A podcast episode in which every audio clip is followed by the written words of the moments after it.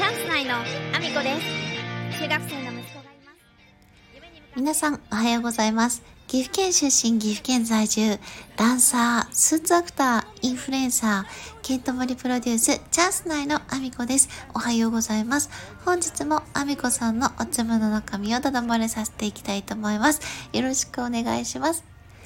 本題に入る前にお知らせをさせてください。5月3日から5月14日まで岐阜県にあります岐阜メディアコスモスというところで岐阜アートギャザリングというアート企画展示がございます。その中の下博康さんの作品の中に私が参加しております。TikTok や Instagram で話題となりました弁天様 AI の画像生成技術を使ったフェイクブックなどなど話題となった作品もございます。ぜひぜひご覧ください。よろしくお願いします。そしてもう一つお知らせです。5月12日から5月28日まで、こちらも岐阜県のギャラリー小さい家というところで、こちらのギャラリー小さい家の10周年記念企画、私の中の私という、えー企画展示で、私が寺巻さんという映像作家さんの作品の中にメインで出演させていただいております。ぜひぜひ見に来てほしいです。よろしくお願いします。そんなこんなで本題に入ろうと思うんですけど、情報共有の大切さについてお話ししたいなと思ってるんですけど、職場はね、やっぱどこの職場でも、ほうれん草の大切さって必ず、まあ、言われることだと思うんですけど、情報の共有の仕方についてやっぱり人それぞれちょっと考え方が間違っていたり見通しが甘かったりっていうのがすごくやっぱりあって。で、まあ、先日もねあの、まあ、これは職場で起こったことなんですけど情報共有の甘さでお客様にご迷惑をおかけしてしまうっていうことがやっぱりどうしてもたびたび発生しているなと感じていて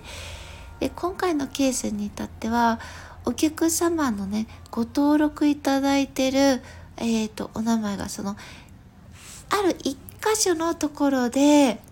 まあ部署が2箇所に分かれてるんですかね。それが、まあ、原因で、で、ご注文いただいているお客様が多分追加注文かけられて、で、取りに来る方がまた、あの、その部下の方かなんかなんですかね。なので、あの、取りに来る方も結局電話注文をしているので、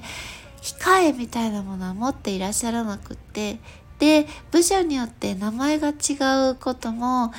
何も把握されずに、あの、取りに来ていらっしゃる方にお渡しをしなければいけないという状況って、まあ、たびたびあるんですよね。どうしても追加注文が発生してしまっている状況をきちんと把握されてないっていうことはあり得て、で、これ結構よくあるミスなんですけど、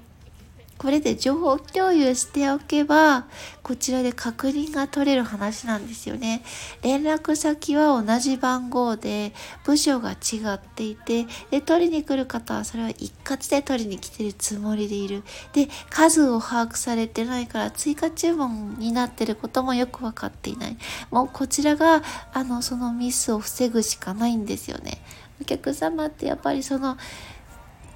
自分がそのなんか部署が違うところで注文してるっていうこともよく分かっていらっしゃらないで来ていたのででメモはあったんですよ。これはこの部署の方と同じものですよって。でもそれが追加注文がねその2つに分かれちゃうんですね。追加注文だとね。伝票が2つに分かれてる。そのうちの追加で発生した方なのかどちらかの一方だけにしか書いてなくて。でお客様はその何もメモが書かれていない方の伝票部署の名前で来られていて。でお客様その数も把握されてないのでそのままお持ち帰りになられちゃったんですよね。で追加注文分があったはずでその分がもらえてないみたいなことでお客様後からお電話をされてでそれが、まあ、お客様にご迷惑をおかけしてしまう結果につながっていてこの情報共有の仕方追加注文が2枚あるんだったら2枚ともの伝票に事情を書かないといけないんですけどそれが分かってない。追加注文分です。この方の追加注文分ですってその別の部署の方の伝票にだけ書かれてもお客様がその部署の名前を名乗らなかったらはっきり分からないし追加注文分なのであれば伝票をまるっと一種ごとにまあホッチキスか何かで閉じておけば誰でも把握できますよね。2枚あるっていうことが把握できていれば、あれ、この分は取りに来てないのかなってお客様に確認できますよね。で、それをしなかったこちらのミスだし、で、他にもね、やっぱ情報共有の薄さはすごい感じるんですよね。それは、あの、まどの人においても誰が見てもわかるようにしておかない。何か別の連絡ノートみたいなものを見ないと把握できないようになってる。もう連絡ノートっていうものが一応一括で誰もが見るようにはできてはいるもののそこに書いてある内容と伝票上にも情報は書いておくべきでどこかだけに書くっていう風じゃ意味がないんですよね。動線がね、その時々によってイレギュラーに発生するものもあるから、通らない場合があるんですよね、連絡ノート。で、どこかだけに書いておいても、わからないものはわからないので、誰が見ても誰がやってもその動線をたどれるように書かなきゃいけないっていうことをま徹底できたらなと思ったので今日はねそんな話をさせていただきました。これはあの販売店とかのねそういう店舗内でのあのやり方になるのでどこでも通じることじゃないかもしれないですけどあのみんなが同じ当選をたどってこの情報を把握できるようにするっていう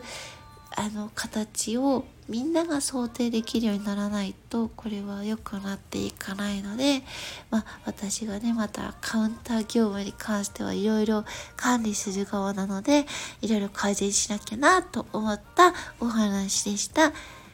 皆様、えー、SNS の一覧 URL を概要欄に載せておりますので、ぜひそこから TikTok や Instagram、YouTube、Twitter などフォローをよろしくお願いします。そしてスタンド FM のいいねやフォローもよろしくお願いします。そんなこんなで今日も一日ご安全にいってらっしゃい。夢に向かって奮闘中チャンス内のかなこです